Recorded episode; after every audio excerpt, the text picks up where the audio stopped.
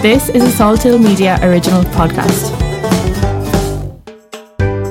Hello, welcome to the Ireland podcast. This is Fender Jackson.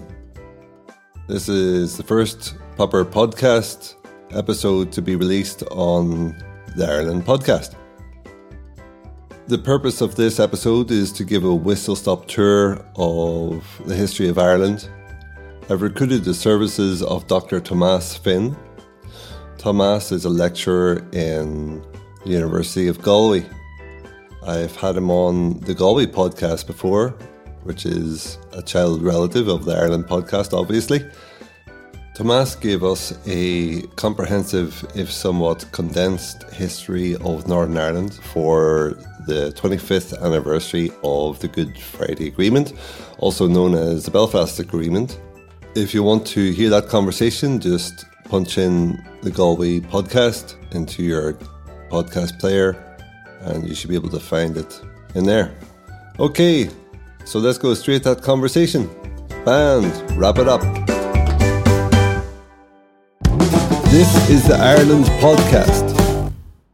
Hello, who are you and what do you do? Thanks very much, Fender, for having me on today. My name is Thomas Finn. I'm a lecturer in history in the University of Galway, and I'm very happy to join you today. Uh, thank you, Thomas, for joining us. And um, I should say, so I started up the Galway podcast and I had you on talking about the 25th anniversary of the Good Friday Agreement. The first podcast episode that I used for that channel was a history of Galway. And I talked to Jim O'Higgin. And Jim is very much a, a historian of local uh, Galway. So I thought I should widen the search in terms of opening the debate in Ireland. So this is the reason why you're here today. We want to do a whistle stop tour of Ireland, understanding the history of Ireland from as far back as you want to go until today. So I know we're trying to boil the ocean. So uh, let's start where you want to start. How do you? Where do you want to go? Oh, we can go back as early as you wish, like. But first humans would, would have came to Ireland would have walked across because that was possible. The water was so shallow; they wouldn't have really maybe kind of swam, but, but probably a lot of them were able to walk across to Ireland from from, from, from Britain and from Europe because the, the, wow, the, so the water's so shallow. Yeah, um, and possibly even connected to you, but but Yeah. but probably very shallow water. Okay. Yes. Okay. So the first humans, you can go back to maybe even as early as 10,000 BC, but recognizably perhaps the Celts um, few hundred BC to maybe 8,000 A- A- A- AD.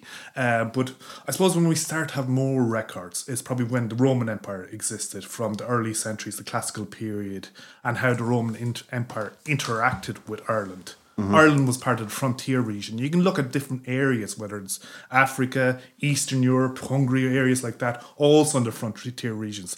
And it was all about the Roman world. How far would Roman world would, had no ending, but Ireland was partly on the ending of that Roman world. So how did the Romans, whether it's the Romans, the English, how they regarded Irish, later on Swedes regarded as the Finnish, always civilization against savagery, and Ireland was regarded as barbarian. But it's always the changes. You think about the Romans, you think about Normans, Vikings, Normans, English, Scots.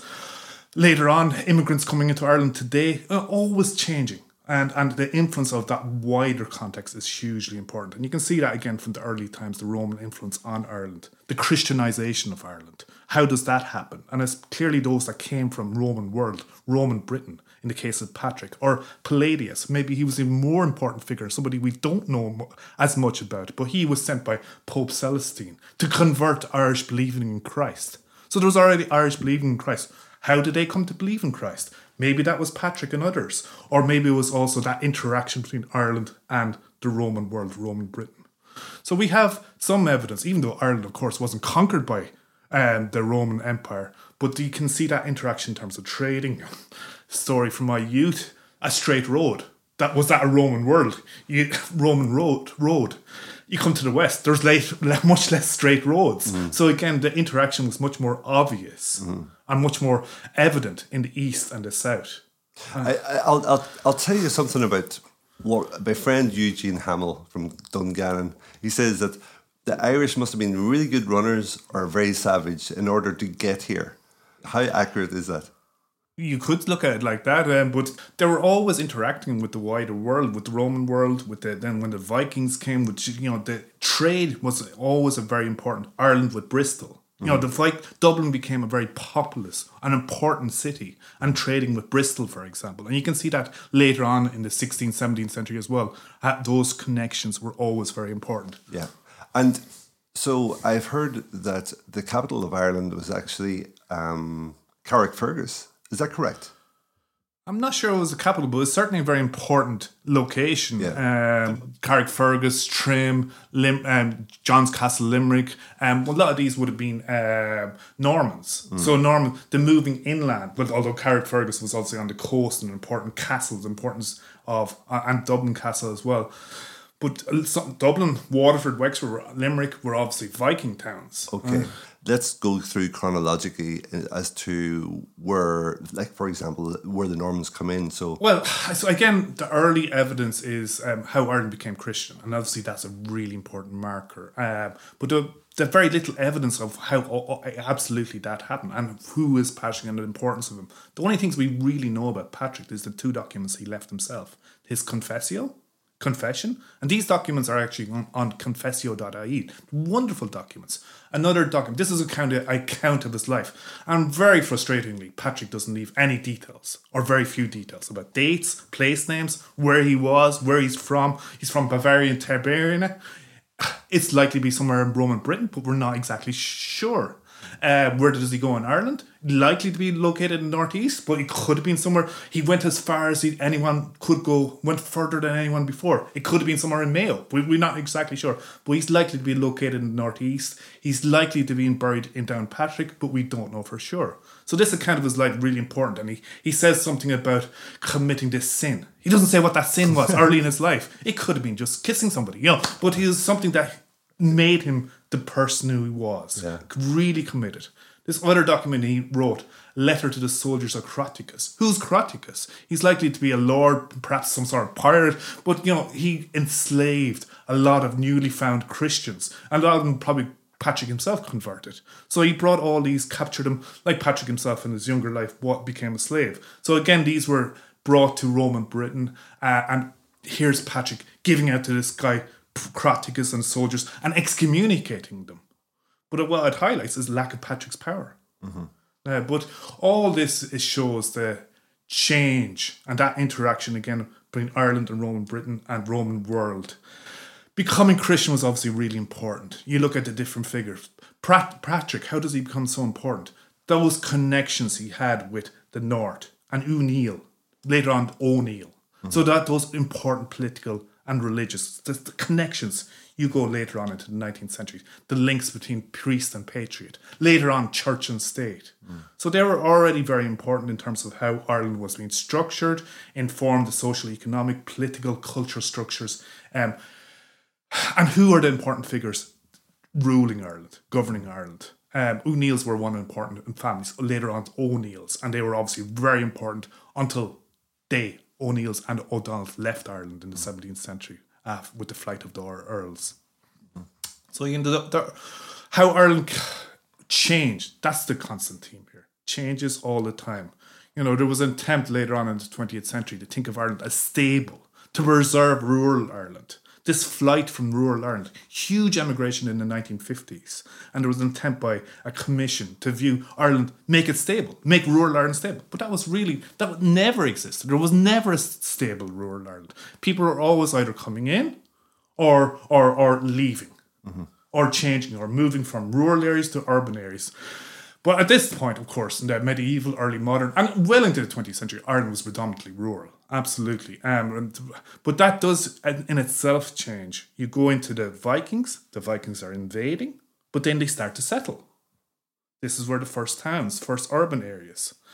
Normans are, go- are better organized. They have better equipment, better weapons. They have more better ways of agriculture. so, so sorry, sorry to interrupt. So the Vikings, when did they come in? Um, the first seem to invade Rathlin Island or um, on, on around Howth, Rathlin Island just off Antrim, um, or or um, a Howth, um, Lambay Island, um, just in, near Howth in Dublin, um, 795. So that and into the 8th century, they're still invading and they're still attacking, but in going to the certainly by the 9th century, they're they're starting to settle. And where are they coming from? They're coming from initially from the Scandinavia, later on maybe Denmark. So there's similar areas, but you can see the difference from Sweden and, and, and Denmark Yeah. um, later on. Uh, and the importance, like Dublin is a Viking town. That's what it is. And the amount of records we have and the amount of information we lost. Like it was it was terrible what happened when um, Mary Robinson was a young woman or a very successful woman at the time, but before she was president, trying to preserve this Viking heritage that when it was lost, um, when uh, the Dublin Corporation buildings were built on the site of, Viking Dublin. But we do have a lot of evidence in terms of the even books, even armor, games children played, um, but churches as well. So the different figures that came in um, that that that that made Dublin and made So, Ireland. so we basically just built on top of this uh, Exactly. heritage and lost Yes. it all. Oh my God. RTÉ archives are very good for all of this. You can look it up and how th- those attempts, um, Mary Robinson and others, like a good historian at the time, FX Martin, Hmm. um, was trying to argue for the need to preserve all this. So you have the Vikings invading, the Vikings settling, and then the Normans invading after that. Yes, the Normans. So the Vikings from the 9th, 10th century, and Christchurch was originally built by a, a, a, a Viking. You know, so again, so uh, the, the Normans came in 1169. They came my, my home, where I'm from, Wexford, Bannow Bay, uh, Baginbun, another name near this. Uh, but this was a reference in 1171 71 that Ireland. This is where Ireland was a war. Ireland is lost and won. So, when, wh- where did the Normans come from? The Normans would have came from Wales, but originally, of course, Normans were Vikings. Mm. They came to Normandy in France, and that's because they became Normans. Mm. They extended their control in France. They came to um, um, England, and then they came to Wales. So they actually came from Wales, much stronger, organized, mm. weapons, armor, mm-hmm. very difficult on horseback. Irish weren't able to compete with this. And by, by, by, by, by the 12th century, they probably had control of Ireland, about two thirds of Ireland. So their, their, their ability to move from Wexford to Waterford to capture Dublin, well, of course, how they were initially came to Ireland was they were partly invited. And this is something that often happens. It's a case of often Irish people fighting against each other. You go mm. back to, again, even the Vikings. It's a civil war Yeah. when Brian Boru, Brian Boru was fighting against the Vikings, but he was also had Vikings on his side, and equally there was Irish on on the Viking side, depending on where you're located. So I'm seeing I'm seeing here that conversations I've had in the past where people talk about 800 years of oppression from the English. So that means that's inaccurate. Well, it's you could that that's a traditional view of of how how history, but yeah, I I would it's much more complicated than that. You you know, um, the people that are coming in all the time were were adapting changing their life you know but others would be would retain very tradi- very new ways um i suppose what where a lot of this really originates from in some well you can go back to normans uh but but from the 14th century, there is a resurgence of Irish, Gaelic Irish, and also the Norman areas were badly affected, especially by things like the Black Death.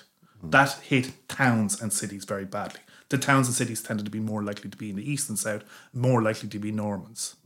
So at the same time, though, you had a resurgence of Irish. Um, but there were, you know, a lot of the time, it's not a case of Irish against English. It's against it's against the lords against each other. There was very rarely a high king in Ireland, for example. So they're they're they're, they're fighting against each other, um, in many ways. You go into the 16th century, all it's the same things happen in happening into in, in England, Scotland, and, and Ireland. Um, what becomes in the 17th century the War of Three Kingdoms, the three kingdoms being England, Scotland, and Ireland. It was a from Henry VIII's time, or a little bit earlier. Henry VIII was trying to extend his control. Similar things are happening throughout Europe, through France, Spain, whoever the local strongest lord was, trying to extend his control, his or her control over a larger area. How is that person going to do that? Have a bigger army. How they're going to pay for that? Have greater taxation. Those countries that were successful had good, effective bureaucracies and taxation systems. Less successful, for example, in Spain. Spain got all this wealth from the New World um, but wasn't didn't create a really effective central structure or taxation system. And you can see the regional, national differ- differences within Spain compared to a much more effective state in France, for example. But France probably didn't give enough, didn't give enough uh, mechanisms for to address grievances. Um, and that's what happened with the French Revolution. You know, in some ways, Britain was a more successful state, but it wasn't in the 17th century, of course. Then there's no mechanisms to address grievances. And uh, Scotland acted, Presbyterians were really unhappy. And Presbyterian being the national religion of Scotland, really unhappy with the attempts by Charles I to extend his control, impose his authority, impose the authority of the Anglican Church. A different, it's a Protestant church, they're all Protestants, but they're a different Protestant church. And this this really mattered at this time. In England, the Puritans are emerging because they're not happy as well. Mm-hmm. And they're stricter Protestants. And this is where Cromwell comes from. Mm-hmm. Cromwell's a Puritan, strict Protestant, strict Protestant views. But he's not happy with this centralizing tendency from Charles I similarly.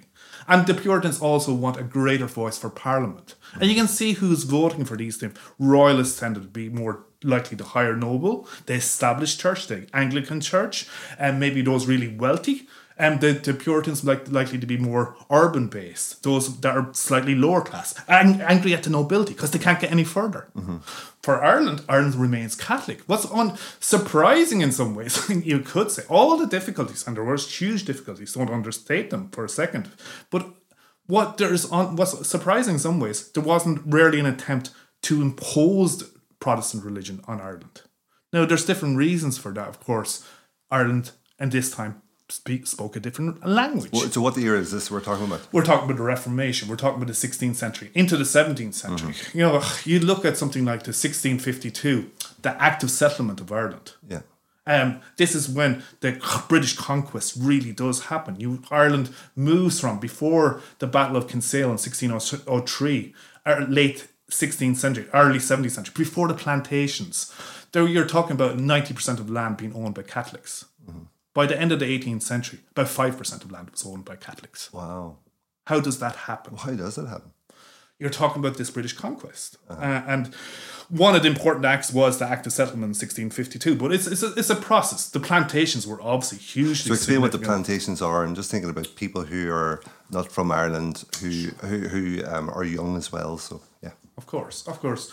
Um, this is again goes back to me mentioned the O'Neills and O'Donnells, really important Irish families. In the 16th century, there was an attempt by the crown. How does the crown, how does an important lord try to impose his or her authority, a king or queen, his or her authority on a particular area?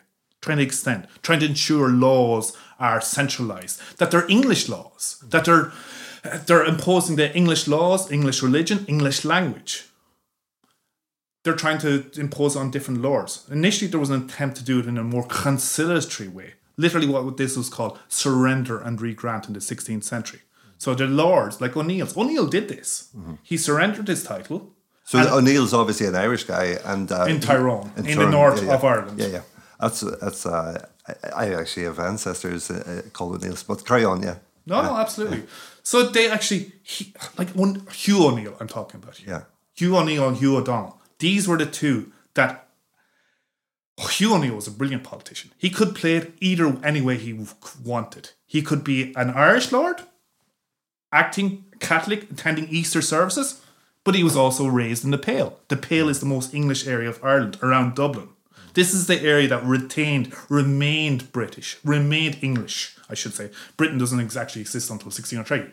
Uh, uh, but remained English. So he was able to play it in England. He was actually, he would attend with the governor Protestant services. Uh-huh.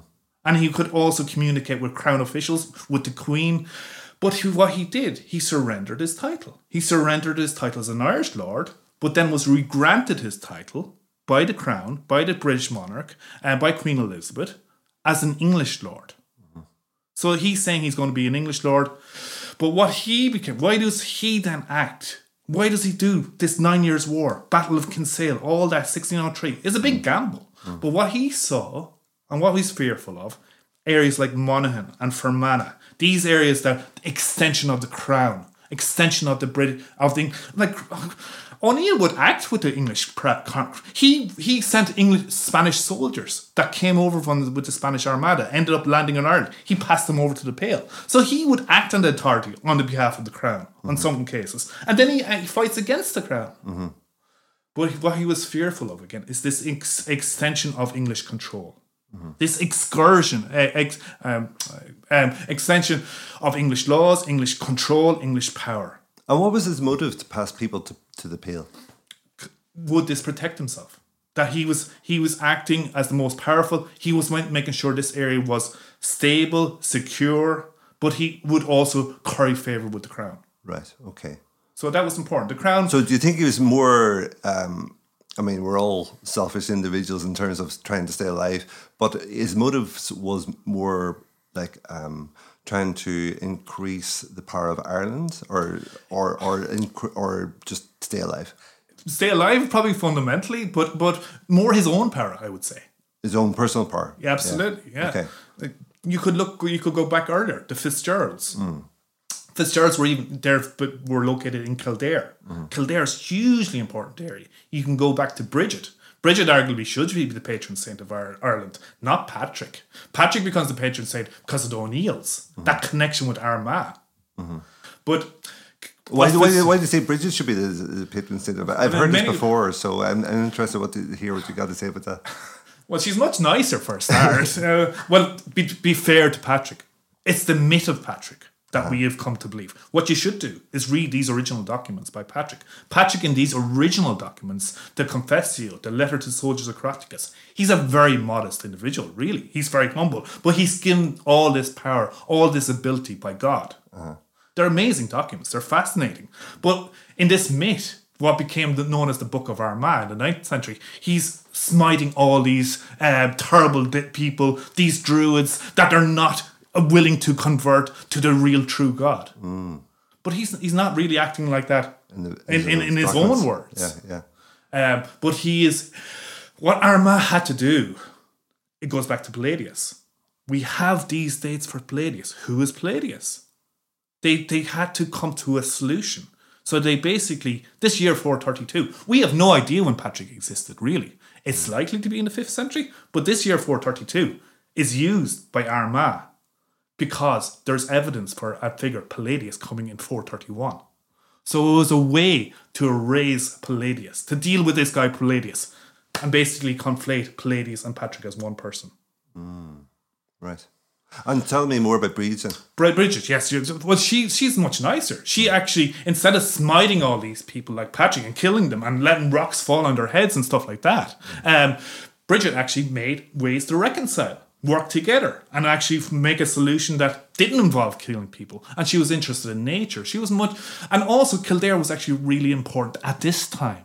That's what's also significant. Her abbey and the and that's it's likely early forms of Christians early were around that area in the south again in the east. Again, that's Roman influence. The northeast was much less influence of those that came from elsewhere because it's very understandable. The east and the south is much closer to Normandy, is much closer to Wales, so of course they would come more likely to come into the east and south. But Ulster and the O'Neills were always also very effective, very strong at resisting. The one area the Vikings didn't really get into was in the northeast because the Ulla, Ulla resisted. They slaughtered the heathens. This is the heathens, the Vikings, before they converted to Christianity. So Bridget's just a nicer figure in that sense. But again, it's about politics, that conflation between politics and religion. And that's why Armagh and Patrick became the most important. And talk a little bit about um, the chieftains and talk a little bit about the High Kings. Well, all these families were really important, and they're, they're a very hierarchical structure um, in terms of the chieftain, the Ola, uh, and Tuhas, and how, how they were, uh, how many people actually lived in Ireland at this point. Some we don't really have the fu- full knowledge. We have a lot of different um, in, um, um, places where they would have lived, but but it's it's. Um, they were all probably looking after their own interests, and they were all often having raids on each other and acting against each other. So were they were they uh, coexisting at the same time? That's probably changed with the Normans as they came into Ireland in the 12th century uh, into the 13th century. Then it became a uh, moved into a more feudal society and more centralized structures and hierarchical structures. they were always hierarchical. I don't want to overstate this, but there was a sense of more egalitarian society in, in, in earlier times in Ireland. Maybe there could be more possibilities for mobility. You know, even things like to, could young women live outside of the Tuatha? They were uh, maybe bringing cows up to the uplands and then bring them back. Now that's in one sense actually very dangerous because they were living away from the, their community and could be targeted and victims of by somebody else or even animals. Uh, but but it did give them a certain mobility. But again, and even in terms of early early Irish law, could they have actually have laws in terms of women having power to divorce and things like that? Um, but later on, when it becomes much more strictly controlled in terms by the Lord. The Lord's becoming much more important and much more, uh, and in, you can see this really in the, in the early modern period and, and even stronger again. Uh, but a lot of that really it changes in the east and the south centralized structure, the need for trade, the need to be able to trade with different, uh, with Britain, for example. So, who, who did the Lords report to? Sometimes only themselves, but as time goes on, I suppose the change, the real change, is in the 16th century. That's when Henry VIII, he started, and and part of the reason is, of course, with the Reformation. He, but he's what he's really doing is just trying to extend his own control. Mm-hmm. He's trying to extend his own control in England. So it's religion and his language and it was um, uh, laws.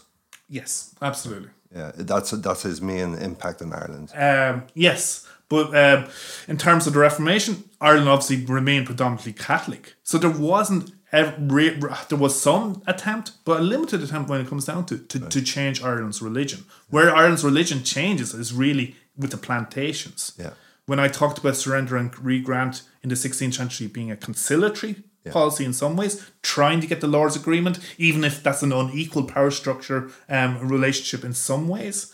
But with the plantation, it's much more coercion. So plantation is just planting uh, big pockets of people in Ireland, and it's coming from England mostly. England and Scotland, but English settlers, English and Scottish settlers, English and Scottish laws, English and Scottish religion. Wow. Protestant religion. And in terms of numbers of people coming across, do we have any idea? Maybe the tens of thousands, something like that. But that's what's unusual about the plantation. Like there was attempts to plantation. This was a strategy that was used by early modern governments in some ways, and even you can see the people from England going to America. Like that's a form of plantation as well. Yeah, yeah.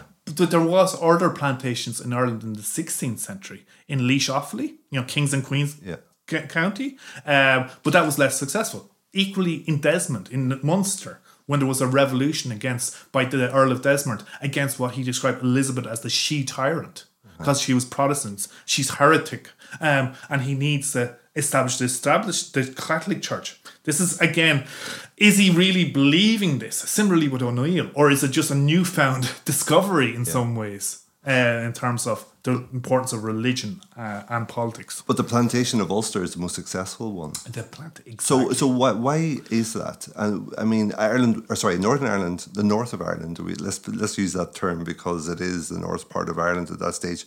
It was. Um, the most arguably the most Irish because you had the O'Neills, you had the O'Donnells, and then all of a sudden, boom, it becomes a plantation sta- uh, area of of Ireland. So how do you how do you um, explain that? The success was partly because they had enough settlers. They didn't have enough settlers in Desmond, in Munster, or Laois and Offaly. In Ulster, they had more settlers. Mm-hmm. And they had a very, it transforms the economy and society and physically changes the, the infrastructure, how, it, how Ulster looks. Now you have towns, you have urban areas, you have buildings, structures, manor houses, church buildings, and they're bringing in different people, different language, English language instead of Irish language, different religion, Protestant religion, and laws, English laws. And they're trying to make sure these, these areas are becoming more civil against the savage Irish. But the problem was, it's much more successful, yes, but it's not a complete success. They didn't have enough people. And that's where the Irish had to come back. Now, the Irish sometimes would have been put on the worst lands, the poorest lands, and paying higher rents but they de- they needed the Irish to continue.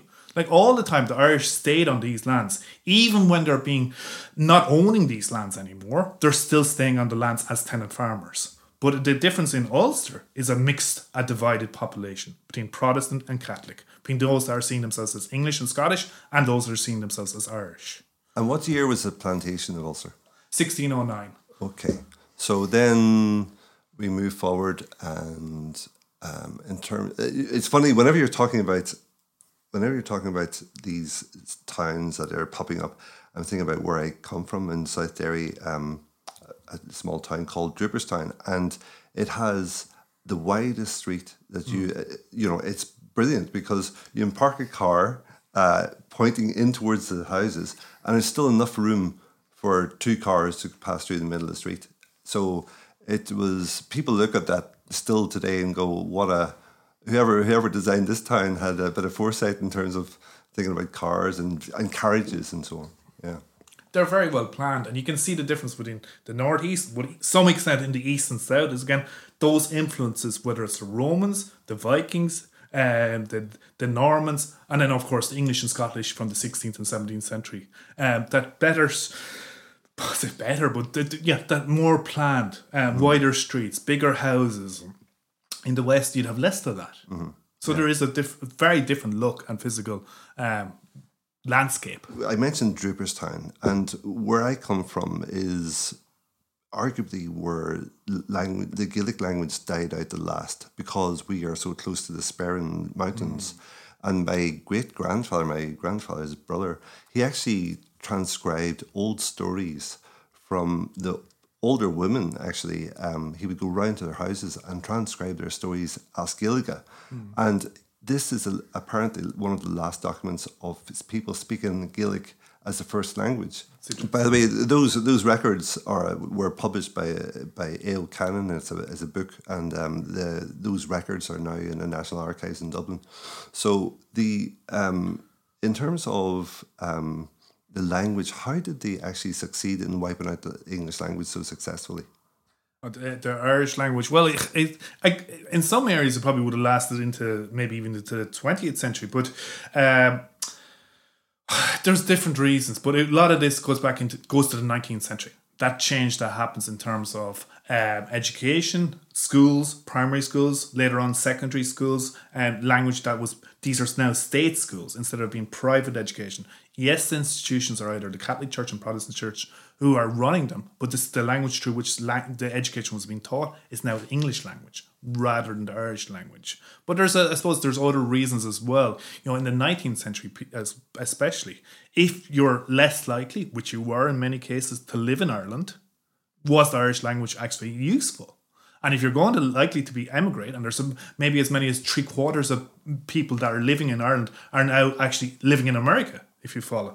Uh, Irish Ireland today has a diaspora of 80 million people. That's the 19th century. You're leaving Ireland, Irish is obviously much less useful. English is much more likely to be useful. Now, some people obviously who left did speak Irish, but increasingly, obviously, more likely to speak English. Um, so, education has a part to play, but also the language of business, politics, um, wider society increasingly became English and much more useful. So it's, it's more carrot than stick. And I, my question is, was there stick? Do were people locked up for speaking Gaelic, for example? Do we know? I don't think they were necessarily locked up, but the language through which everything was done was English. So you know you can still look at that as the stake, you know, in terms of not uh, protecting, not facilitating exchange. Law was done through English. But there was definitely a, a desire for the Irish people to learn uh, English because, uh, as you say, that's a, that's if they're going to move abroad, that's the language that they needed. Desire might be a bit st- too strong a way, but it was it, it was the reality that they face. You know, in many cases, that they they w- would that this is the more useful language, more much more important la- language. Right. Um, but in many cases, people would still wanted to speak Irish and would have still spoken, especially in areas in the west or in areas, certain certain pockets in the northeast. It's very interesting. Somebody like you think later on, Ernest Blythe. He's he talks about he's a very important figure in Irish nationalism. He, he's from Antrim other figures from Northeast became very much involved in Sinn Féin later on in terms of the nationalist movement, the Irish Revolution. But Ernest Blythe was the Minister for Finance in the 1920s. But he himself learned Irish. And but he says he talks about in the 18th century, you think of the late 18th century, this attempt to unite Irishmen, the Society of United Irishmen. Figure like Theobald Wolfe Tone was one of the driver forces in terms of the, the what became the Irish Revolution initially all about reform. But Blythe, going back to Blythe, he talks about like this all starts really in the northeast. Mm. is Presbyterians were also discriminated against. They could not hold office. Catholics couldn't hold office. Also, the Catholics could not vote. They received the right to vote and to bear arms, to have to be able to have weapons in 1792. This goes back to the penal laws. This is partly what you're talking about mm. the, from the late 17th century, in the 18th century. How much were Catholics discriminated against? And they were, absolutely. They couldn't hold office, they couldn't vote, they couldn't have a ha- horse over five pounds, they couldn't leave land to their own Catholics. But you know, the question follows: Why do Catholics still exist? Of course, they still exist. So, if these laws were completely enforced, arguably Catholics wouldn't have complete, continued to exist. Um, but you Catholics found ways to overcome these, but also perhaps the laws weren't always completely enforced.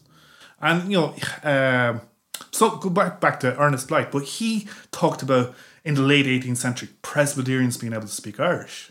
Mm. And that is part of how Irish nationalism emerges. Now, maybe you can overstate that. Maybe there was some experiences close to his own family or his own area that that did happen. He has his own uh, biography. He talks about all this. Uh, but there are still areas in Ulster, in Northern Ireland today, that are very keen on the Irish language, and even unionist figures are, you know, involved mm. in this. So that they do still exist. Yeah, my my father is a, a Gaeilgeoir, and he and he and he keeps talking about uh, how the Presbyterians, whenever they learned Gaelic, that's whenever it started getting documented, and uh, they were great proponents of the language mm-hmm. and of music and of the culture, mm-hmm. because um, they were being discriminated against, and uh, they were they were quite more organised comparatively. One could argue. Let's talk about the famine then, and how uh, how that all affected Ireland. Because what was the what was the pop? First of all, what is the year? The, or the years and what was the reasons and what were the numbers? That's what I'm interested. The famine broadly 1845 to 1849 or up to 1851, 1852. You can still see problems up to that and long. But you look at the population. That's a, that's an important. You go back to 1700. Population of Ireland is two million. By 1800, it's about 4.5 million. See how much it's increasing. By 1845, it's 8.5 million. You go forward, 1911, it's around about 4.4 million. So um, during the famine itself, about 1 million people emigrated and another million died. So that's a big drop of about 2 million in a, in a space of less than 10 years. Uh, how, how sure can we, sorry, I'm interrupting, but I've heard bigger numbers. So how you accurate, get different numbers in different places. So, so, how accurate are these numbers? Are we can't be sure. That's, hmm. that's, that's, that's, that's the truth. Uh, but certainly there was a lot of people who died, a lot of people who left, and it left a legacy in terms of the changes, in terms of people leaving, to people needing more money, bigger land, more land. You need maybe 30 acres of land to be able to survive, to provide for yourself and your family. Some of these things were changing already before the famine. So you can look at the, the famine makes a big impact, but things like, I suppose, emigration, the population change from what I said 1800, 4.5 million to 8.5 million. How does that happen? Potatoes were very nutritious. You know, we've even got records from the late 18th century saying the Irish people are beautiful and tall. But we're talking about people serving in the British Army. They were seemed to be taller than some of their counterparts. Or Irish prostitutes actually were taller. Irish women were taller than some of the women in, for example, in, in Mediterranean countries. So we have some records that show that potato is very nutritious. Maybe they're better food than perhaps some people that were living in Mediterranean countries. But the problem, of course, with any food source, if it, if it fails, and it fails in successive years, and that's, of course, what happens in 1845, 1846, and it continued problems after that. And what happened? Why did it fail?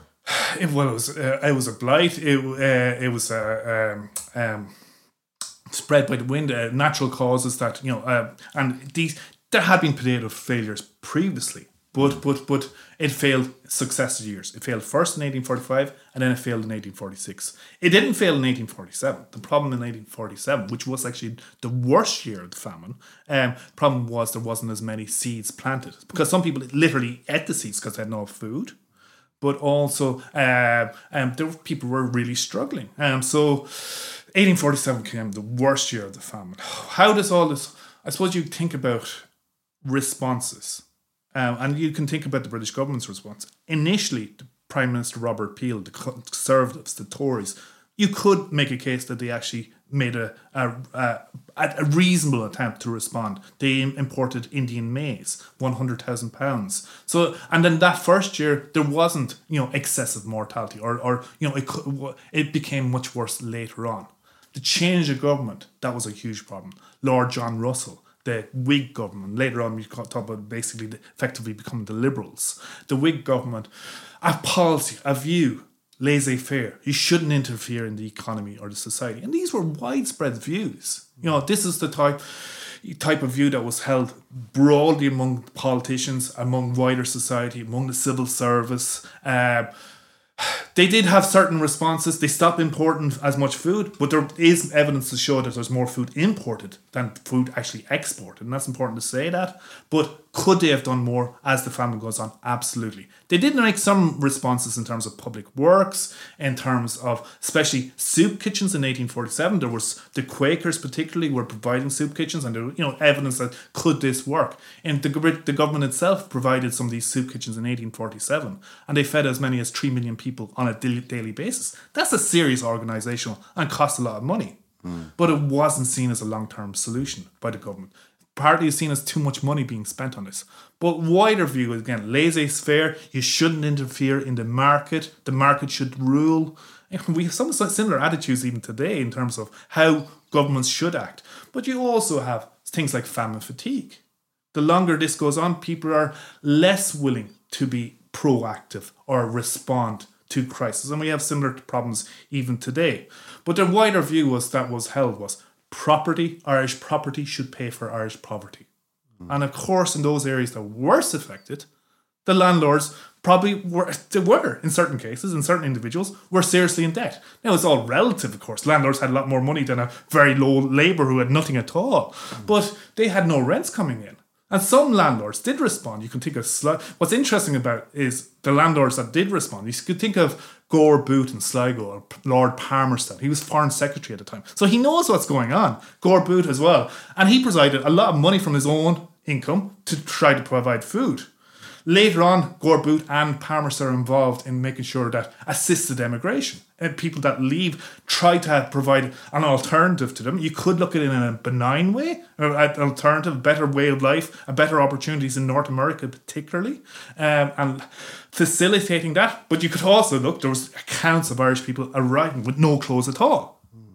You know, so so is it really helping them, or are they other more in a different way, are they just doing this for their own interests? in terms of clearing estates that are in a view that's being held they're overpopulated they're not providing a return. So so there's different motivations for all this. But the areas in sligo you could say you know during the irish revolution a lot of these big houses landlord lands remain. You look in galway a lot of them were destroyed during the irish revolution. So that legacy what really happens i suppose in terms of the 19th century it becomes politics and society and economy becomes a zero sum game. We talked about the Presbyterians. What happened to the Presbyterians in the 19th century? You know, in terms of Protestants' uh, outlook, and a lot of this follows from 1798, how that demand Society of United Irishmen, how it became movement from reform to revolution. And it was an attempt to unite Irishmen, but all Irishmen. You'd have to have any one group having the same objective, same motivations. Within Catholics, for example, you'd have the Society of United Irishmen, but you also had the Catholic Defenders. And they might have different motivations, what they want. United Irishmen have this view, t- trying to bring people together, trying to have a better society. Ireland def- defining itself. Catholic Defenders might want to kick the Protestants off the land, going back to the 17th century. Mm-hmm. Now, in some cases, that's I'm simplifying a little bit yeah, because yeah, that's not yeah. always true.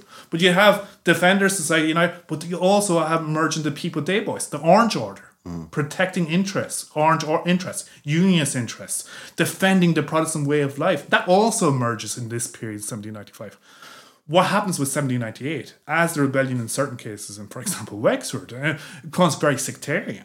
You know, atrocities were committed on both sides, no question about it. And the state actions obviously uh, fed into a lot of this, and the state acting in a way you know, you, you asked the question earlier on about 800 years and all that, and you can point to different things. You could point to Cromwell. Does he do things that he wouldn't have done in Ireland, in England, or Scotland, for example?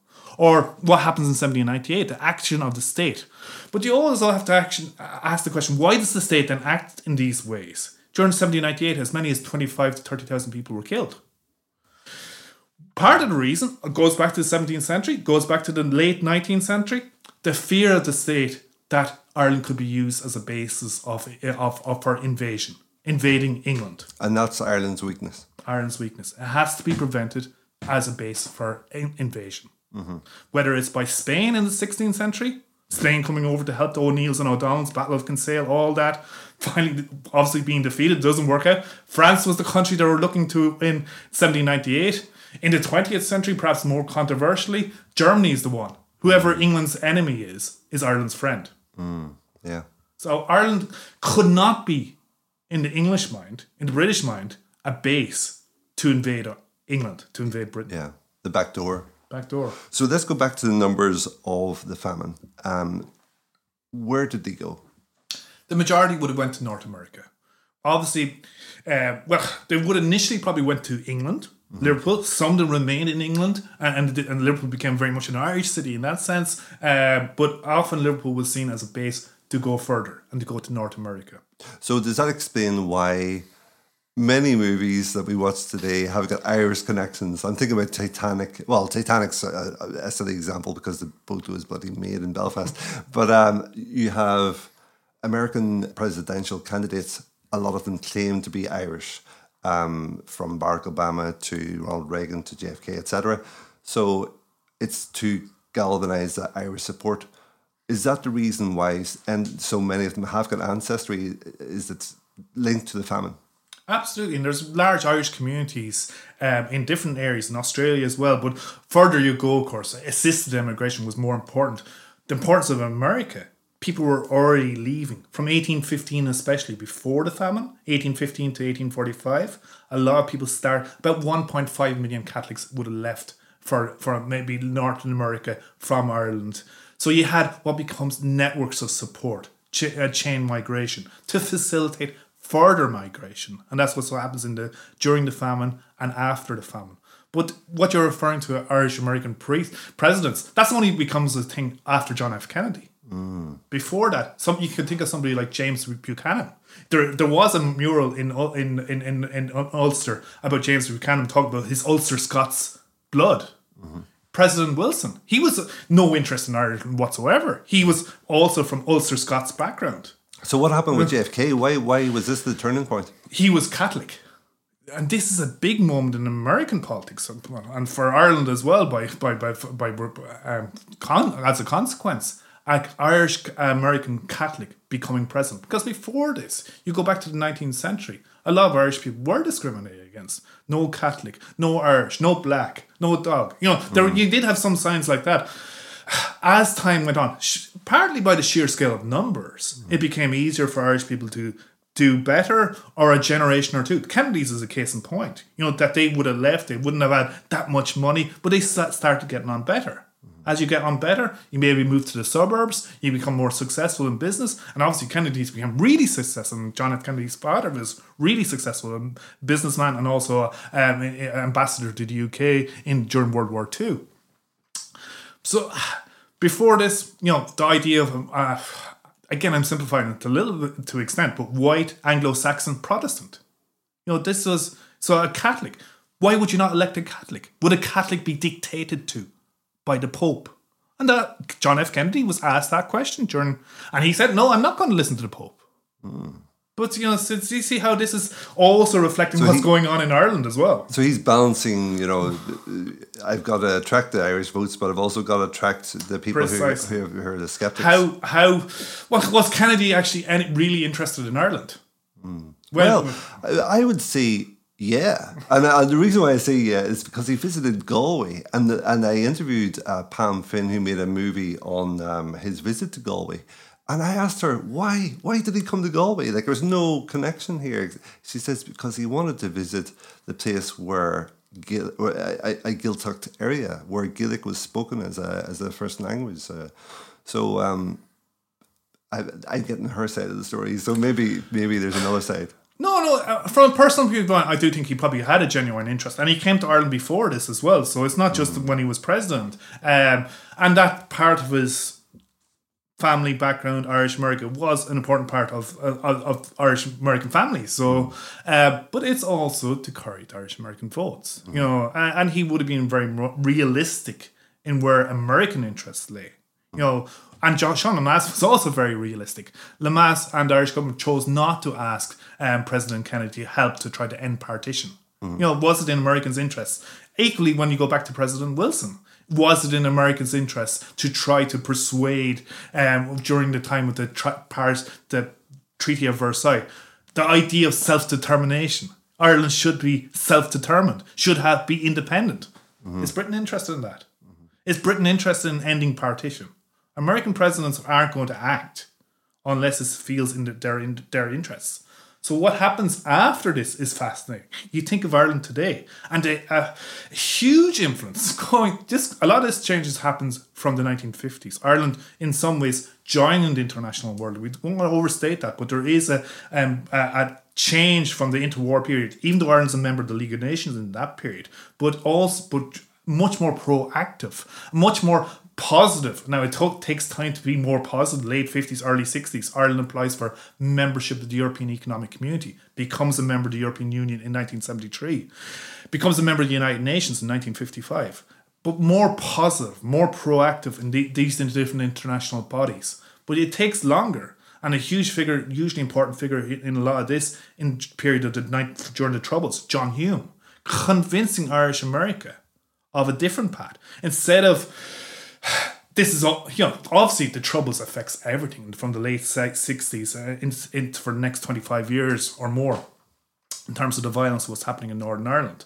But john hume's attempts to try to reconcile the different communities try to advocate for peace try to in, in- influence Irish America and congressmen and women and, our, our, and American presidents that you should take an active interest in Ireland. And not just side with Brit- Britain in terms of what way things should be.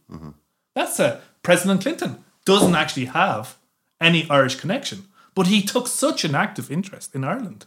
Oh, what was in what, what? Why did Clinton? I mean, obviously, he's a vote winner, but but once he was in power, so why did he get so involved in the Northern Ireland peace process? It's a good question. Um, I think I think Hume. A lot of it goes back to John Hume. Um, But uh, you know, you also you have to give these he and others a genuine credit in terms of you know taking an active interest in a problem that needed to be addressed, and he would have seen it as in their interest to address this to try to have something that yes is also a, a vote winner, but you know to to, cre- to c- create a solution to a real problem, a problem and divisions that have been going back for a very long time. Uh, and they would have recognized that. Like Clinton acted in a way to give Gerry Adams, the president of Sinn Féin, uh, the a figure that was actively involved in the Sinn Féin IRA movement. Obviously, I would have defended a lot of the IRA actions, but give him a visa to enter America. He did so against his own advice of his own administration, to the horror of the British government and the unionist community, and a lot, lot of skepticism and opposition even from the Irish government. It was John Hume was the one who advocated that, and he went with Hume's advice against everyone else's advice. Now, thankfully, it worked out, but it might not have worked out. You know. We've talked a fair bit about this in the other channel, the Galway podcast. Uh, there's an episode called Understanding Northern Ireland, the 25th anniversary of the Good Friday Agreement. And I mentioned there that um, John Hume was a personal friend of my father. My father uh, helped him start up the SDLP. And I would I would have talked to my father a fair deal of, during this whole period, and I and I kept saying the same thing. John Hume's driving the bus, everybody else is passengers, and you know it, it sounds like you're you're you're subscribing to that notion. Yeah, well, t- and you could be critical of that too. Like he didn't include people like Seamus Mallon necessarily on what he was doing, and it was He was his deputy. It was his deputy, and and you could say, you know, look at where the SDLP are today in terms of politics. You know, did should Hume have taken more of an active interest in his own party and the welfare of his own party? I say rather- no. I say no. I think he, he was the ultimate politician. He did what was right for the people and not what was right for the party. And that's where parties are are feeling so much in, in today's society. But yeah, sorry, I interrupted No, you. no, no. But uh, Seamus Mallon would agree that peace is a greater good, so he would ultimately, you know, and others. It's not just you know, no one can do anything on their own. But mm. you know, he is hugely important again in convincing a lot of Irish Americans. Because you think of the early years of the Troubles, especially uh, no aid, Hu- huge amount of money was being spent by Irish from the Irish American community, not just in the early years of Troubles, but that was particularly important because without guns, weapons, the IRA are nowhere. Where mm. did they get these guns and weapons? Mm-hmm. They get a lot of money from Irish America.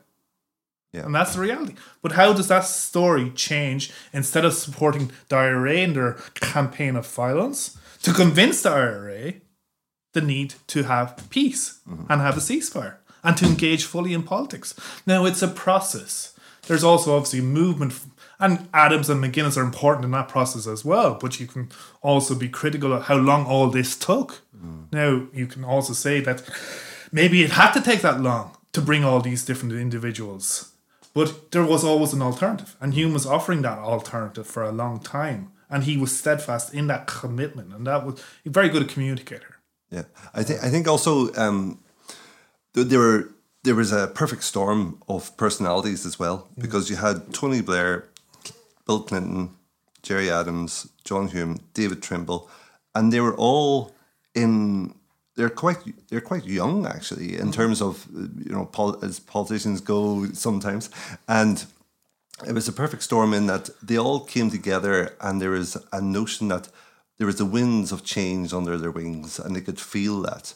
There's a fantastic series, uh, uh, podcast podcast series by Bertie Ahern where he talks about all of this. He re- revisits these uh, personalities 25 years on. Also, there's a, and the rest is politics with, with uh, Rory Stewart interviewing um, Alastair Campbell.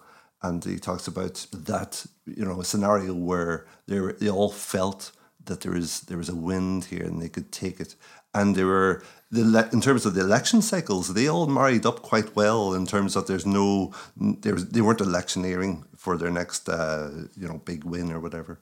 So w- w- let's talk very and I don't want to talk too long about the Northern Ireland situation because we covered it so much but let's talk about about how because we talk about the troubles uh, when did it start? When did it finish?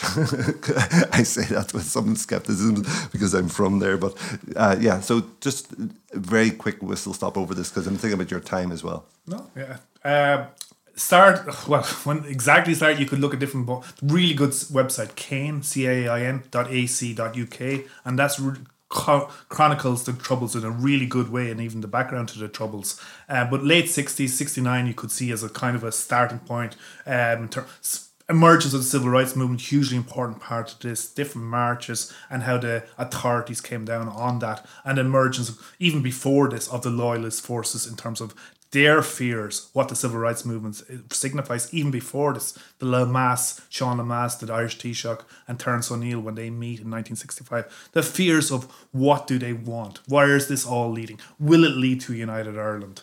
But it is a period of 25 years. But there was al- already different views and you know the Irish government is also involved in these moves other parts of the British government are also involved in these moves in terms of Sunningdale. It's obviously an important state. It's you could, you know, Seamus Mallon was the one who said the Good Friday Agreement is, Sun, is Sunningdale for slow learners. Um, now, the Good Friday Agreement has much more to it than just Sunningdale, but that element is crucial. Power sharing, power sharing between nationals and unionists. But there's different agreements over it, uh, especially from the 1980s, and that attempt to bring Sinn Féin in from the cold to bring about peace. Um, whether it goes back, hunger strikes are a hugely important moment. so what what caused even the troubles to happen Um, I'm asking this question. I, I feel like uh, sometimes I might be even better equipped to answer. Um, so it's a, it's a spin off of the plantation of, of Ulster, one could argue, and uh, and it's um, there was the penal laws. There were uh, there was a spin over of those. Um, that they were pretty much being discriminated. The Catholics were being discriminated against. Uh, there's one man, one vote. There was uh, that, that campaign, and yeah. Sorry, uh, you you carry on. no, absolutely. It's the long term reasons and the short term factors as well. So those long term divisions, absolutely. Ulster becoming moving from being the most Irish of Ireland to the most English of Ireland. That divided society uh, exists since the 17th century. Mm. And as it's reflected on the 19th century, that's zero sum politics, that one side wins something, the other side's viewing itself as losing. And mm. that's in some ways still remains the case even Absolutely. today. today. Um, the solution that was created was never a proper solution. The solution I'm referring to is when the two states, the two Irelands, were established in in the early 1920s, and the Northern Ireland state, as we were continuing to be a part of the United Kingdom, that was ne- that was solving one problem in terms of Southern Ireland becoming independent or moving towards full independence, but leaving a huge, a large community within Northern Ireland, a mm. large minority that was not satisfied. I, I should also state uh, because this this does not get mentioned enough uh, today. In that the the Protestants were being discriminated against. The Protestants working class they were in a lump with the with the Irish working uh, sorry the Catholics working class because they were suffering the same hard harsh laws against them. So. Um, the civil rights movement of the 60s was actually campaigning for them as much as John Hume was actually campaigning as much for them as he was for, for the, the, the nationalist community. Ah. And Ivan Cooper was obviously an important founding member of the S- SDLP as well. So, yeah, and you know, different. You could go look at the early 1930s when Catholic and Protestant union, working classes actually did unite in trying to argue for better rights, better welfare. Uh, but the effectiveness of the Unionist government was often to make sure that Protestants did not fully join in with their Catholic counterparts in terms demanding better rights. The focus remained on the constitutional political questions. Yeah. Um, So in terms of let's jump forward and, and how did it end? different reasons, and you can go back to Sunningdale, but you can also those moves by Hume, but also the British government. Um, uh, um, British government was involved in negotiations with Sinn Féin and IRA, a lot of these secret negotiations. But what's really important is the two governments, the Irish and British governments, working more closely together. They did work together at the Sunningdale Agreement in the 70s to focus on militarisation, to win the conflict on all sides. Uh, but into the 80s, you can look at different agreements. The Anglo-Irish agreement between Margaret Thatcher and Garret FitzGerald, that's an important point. In 1992... Isn't that isn't that brilliant though? Uh, you know, Margaret Thatcher had a big part to play in the peace process. I love that. Yeah. Yeah. It, well, without that, that was the first time the Irish government had a real say. Mm. And that was very important from a nationalist perspective that the Irish government were involved. And nationalist community, understandably, would always look to the Irish government as protecting them.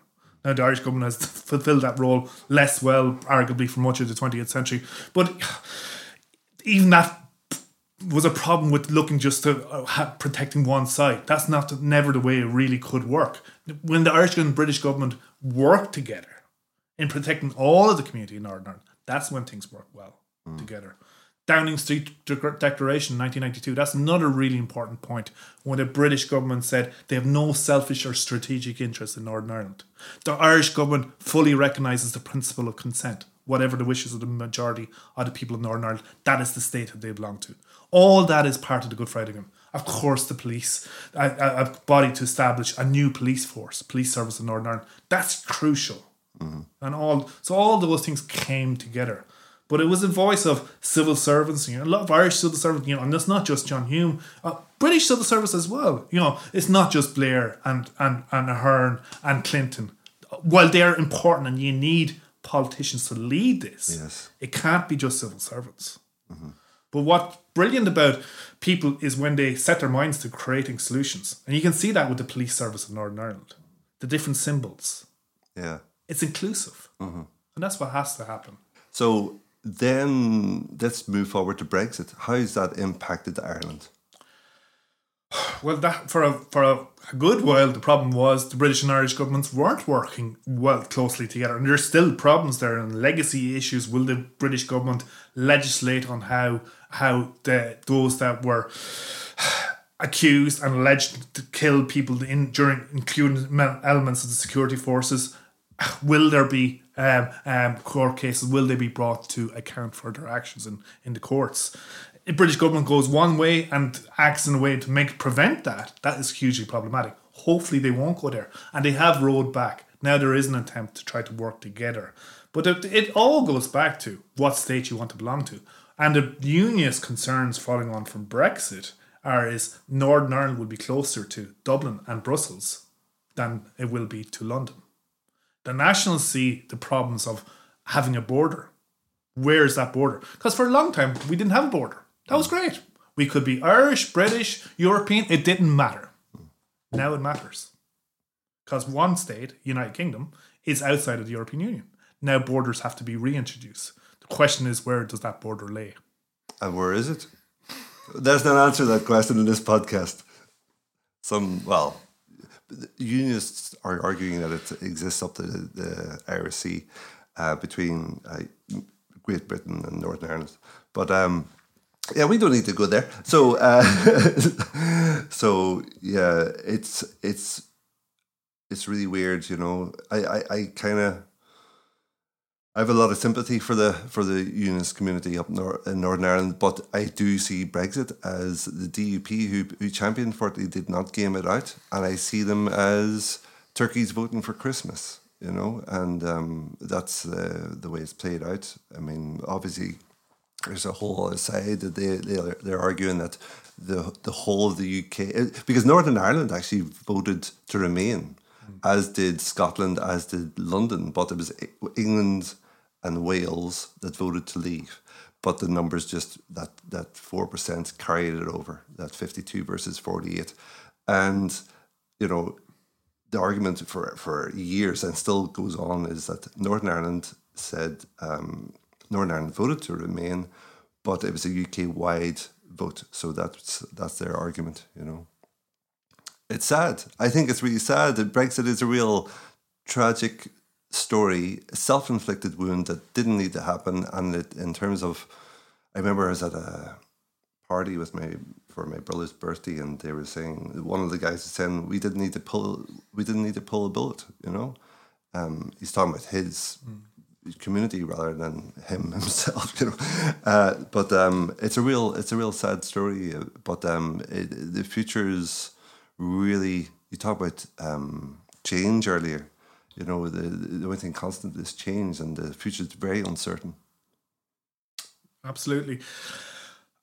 I'm a bit slightly more hopeful that there's some signs that they're trying to ease back and to, to there's an, a maybe increasing awareness that need to get the institutions, the power sharing government back in operation.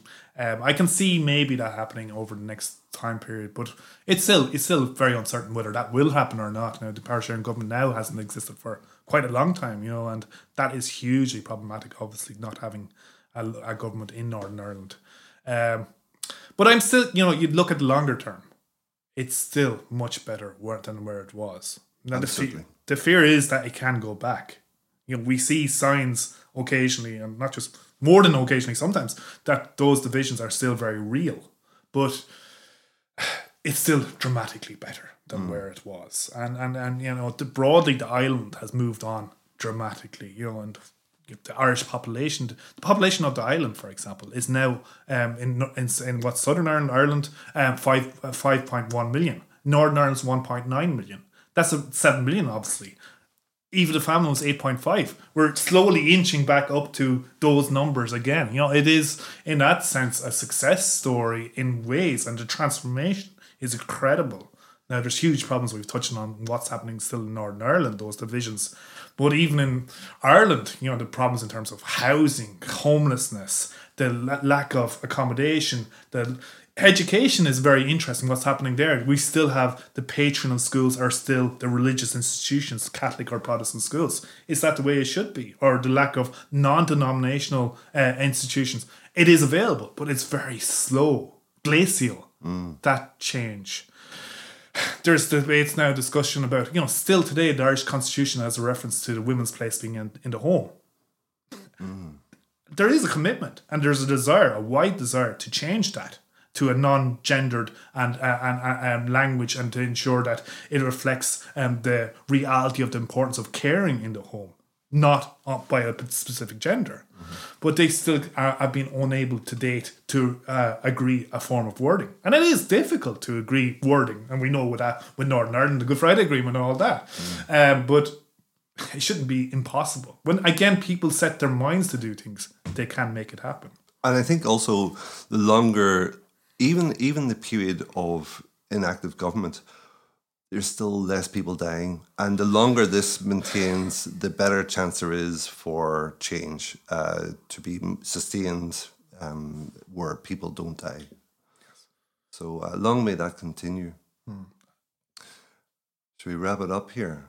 we're, we're kind of we're kind of we kind of uh, arrived at the end of uh, the end of the road uh, chronologically. So um, I'm going to say thank you, Tomás, for, for your time again. And um, what I will say to the listeners is that um, if they want to find out more about uh, Northern Ireland, there's a whole podcast episode in the Galway podcast for that. Is there anything else you want you want to say yourself? No, thanks very much. Very much enjoyed today. Um, and best of luck with future editions of your podcast. Yeah, absolutely.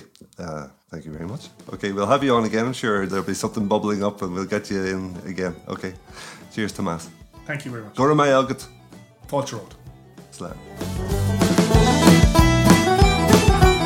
This has been a Salto Media original podcast and production.